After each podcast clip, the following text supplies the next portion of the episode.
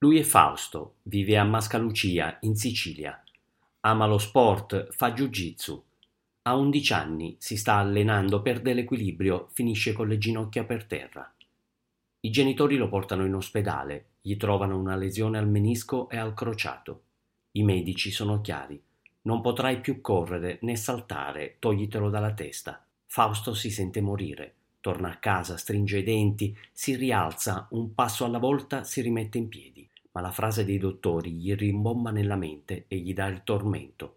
Non vuole, non può crederci.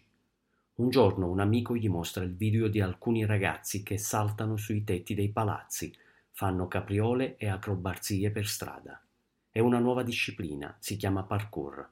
Fausto ha i brividi, è talmente emozionato che dimentica le parole perentorie dei medici. Esce in giardino ed esegue un perfetto salto mortale. Non prova dolore, niente affanno, nulla di nulla, non riesce a crederci e scoppia a ridere.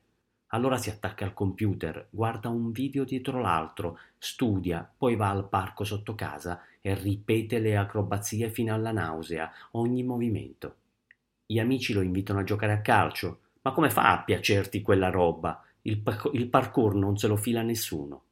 Fausto si becca della sociale, dello strambo, ma non sente e non vede altro.